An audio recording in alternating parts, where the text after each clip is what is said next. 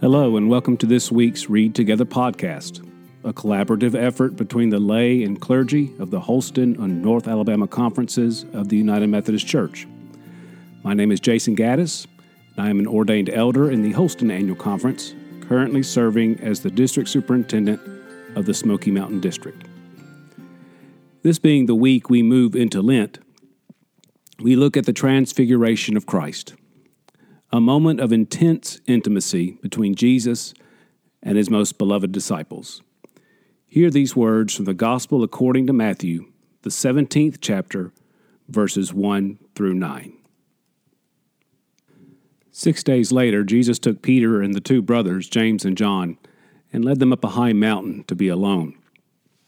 As the men watched, Jesus' appearance was transformed so that his face shone like the sun and his clothes became as white as light.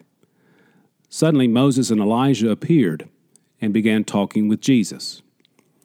Peter exclaimed, Lord, it's wonderful for us to be here. If you want, I'll make three shelters as memorials one for you, one for Moses, and one for Elijah. But even as he spoke, a bright cloud overshadowed them. And a voice from the cloud said, This is my dearly loved Son, who brings me great joy. Listen to him. The disciples were terrified and fell face down on the ground. Then Jesus came over and touched them. Get up, he said. Don't be afraid. And when they looked up, Moses and Elijah were gone, and they saw only Jesus. As they went back down the mountain, Jesus commanded them Don't tell anyone what you have seen until the Son of Man has been raised from the dead. This is the word of God for the people of God. Thanks be to God. Have you ever wondered about this passage? Why did it happen? Why is it presented here? Why is it so important? If you ask most Christians about the Transfiguration, not many of them could tell you about it. It's just one of those theological terms, someone might say. Don't worry about it. It has little to do with your salvation. Some might remember this Bible story. Jesus went up on a mountain one day. Some of his disciples went with him, and he changed right before their eyes. His clothes became dazzling white, and God said to them, This is my beloved Son, in whom I am well pleased. Listen to him. If you asked why that happened or what it was all about, many would not know. Some might say that it happened to prove that Jesus was divine. Others might say that it has some connection to the law and the prophets, since Moses and Elijah were also seen there with him. But not many would be able to explain it, and not many would know why it is important. There are six events in Jesus' life that we celebrate every year. We celebrate his birth, his baptism, his death, his resurrection, his ascension, and his transfiguration. Now we know a lot about five of them. But what about this sixth event? What is so important about Jesus' transfiguration? Well, some Bible scholars think that the transfiguration happened for Jesus. It was something that God did for his son. Immediately following the transfiguration, Jesus began his long and tragic journey to Jerusalem. He was to suffer death on a cross there. And these scholars say that God gave him the transfiguration in order to encourage him in what he had to do. I don't happen to agree with those scholars. I think that the transfiguration was for the sake of the disciples and for ours as well. You see, the disciples never really understood what was going on. They kept getting everything mixed up. God knew that the cross, with Christ's suffering and death, would be beyond their comprehension.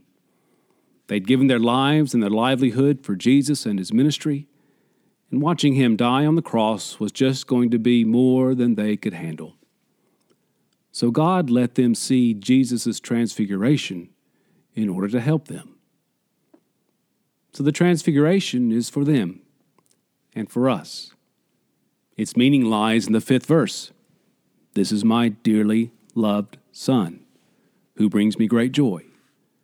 Listen to him. Now, God had already said pretty much the same thing at his baptism. When the Holy Spirit descended upon Jesus, you might remember that God said, This is my beloved Son, with whom I am well pleased. And it doesn't take a rocket scientist to understand that if we have God's Son with us, and if God is pleased with him, then perhaps we should pay attention to him. You would think that in this case, the disciples might have understood from the beginning, but they once again missed the boat. So God had to become a little more explicit. Listen to him. Listen to him, God says.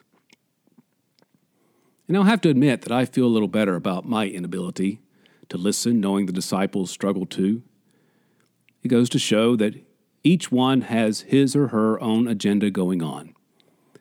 And because each had plans of his or her own, they had difficulty listening to Jesus. Eventually, though, they catch on and they go on to begin the work that brings us to today. It truly is a matter of putting aside for a while our own thoughts and concerns and considering the thoughts and the concerns of others. The great theologian Henri Nouwen says that one of the major movements in the spiritual life is the movement from hostility to hospitality. He says that through this process, a change takes place in the way that we see other people.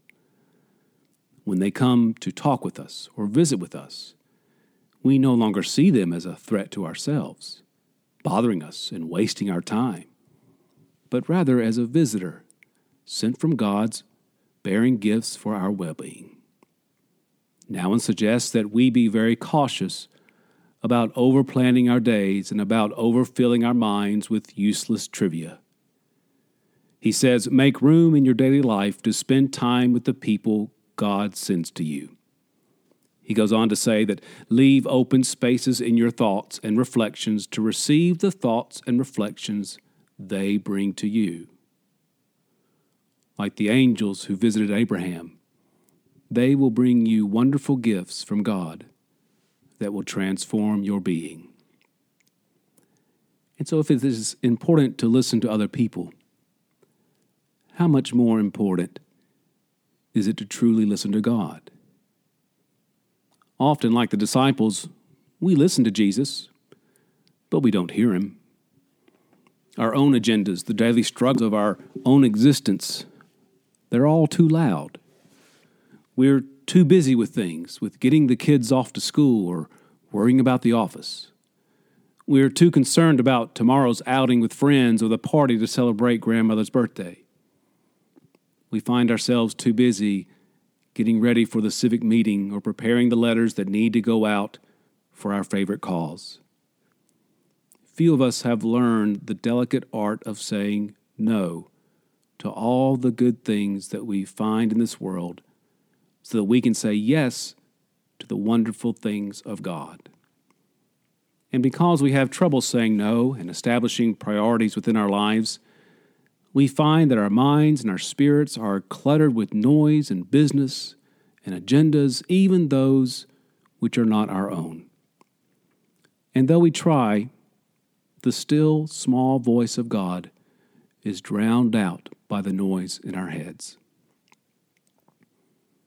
As we move into this spiritual season, we need to listen.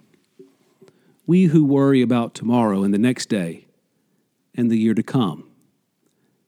We who continue to worry about yesterday, its unresolved guilt and frustration, so that we have no present day to find joy in life.